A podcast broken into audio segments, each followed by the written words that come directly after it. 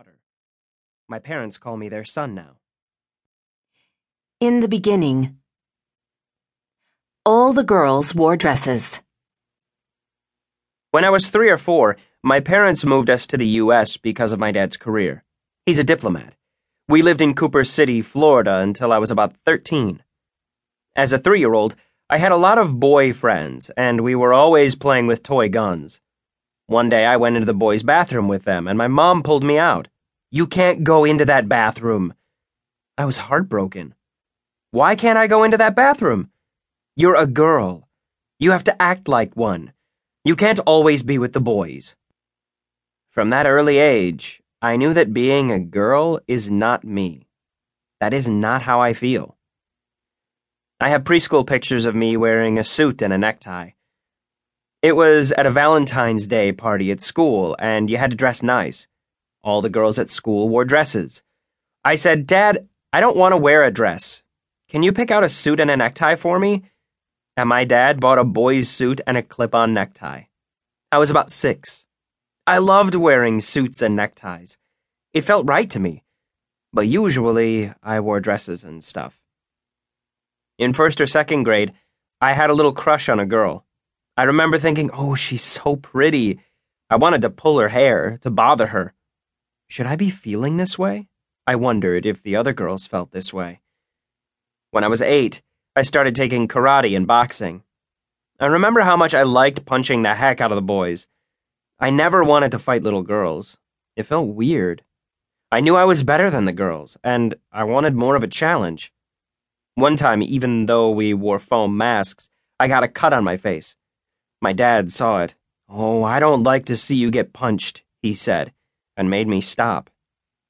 Instead, my mom forced me to take dancing. Try it. If you don't like it, we'll change. She wanted me to try Thai dancing, but because of playing basketball and soccer at a really young age, my hands were not flexible. I had no flexibility in my body. I couldn't even bend over to touch the tip of my toes.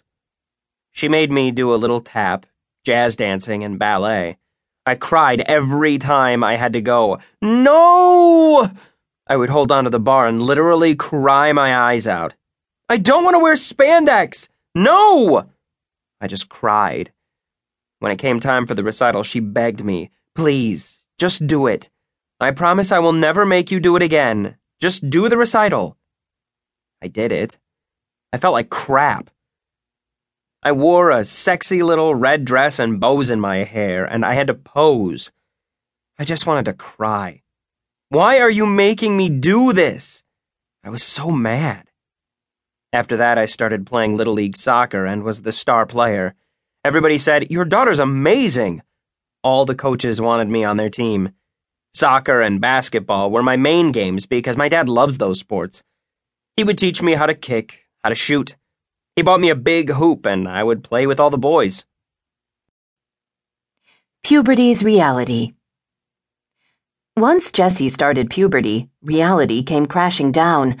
There was one thing he did not want breasts. I was starting to develop breasts. Oh, crap. I hated bras. Never liked wearing them. I had always been a sports bra person. It wasn't just looks, it's the way people treated girls. I can hold my own door, thank you. I can protect myself. When Jessy turned 12, his family returned to Thailand. He learned to read and write Thai fluently at an international school that used an American curriculum. The textbooks were from America, and the teachers were mostly teaching in English. This helped him feel comfortable as a Thai and as an American. But yet something was wrong, and he couldn't put his finger on it. In Thailand, they call people like me tomboy, which is basically a butch lesbian. I guess people had questions about me. I was questioning me too. I wasn't sure what I was, so I tried to make people think I was straight.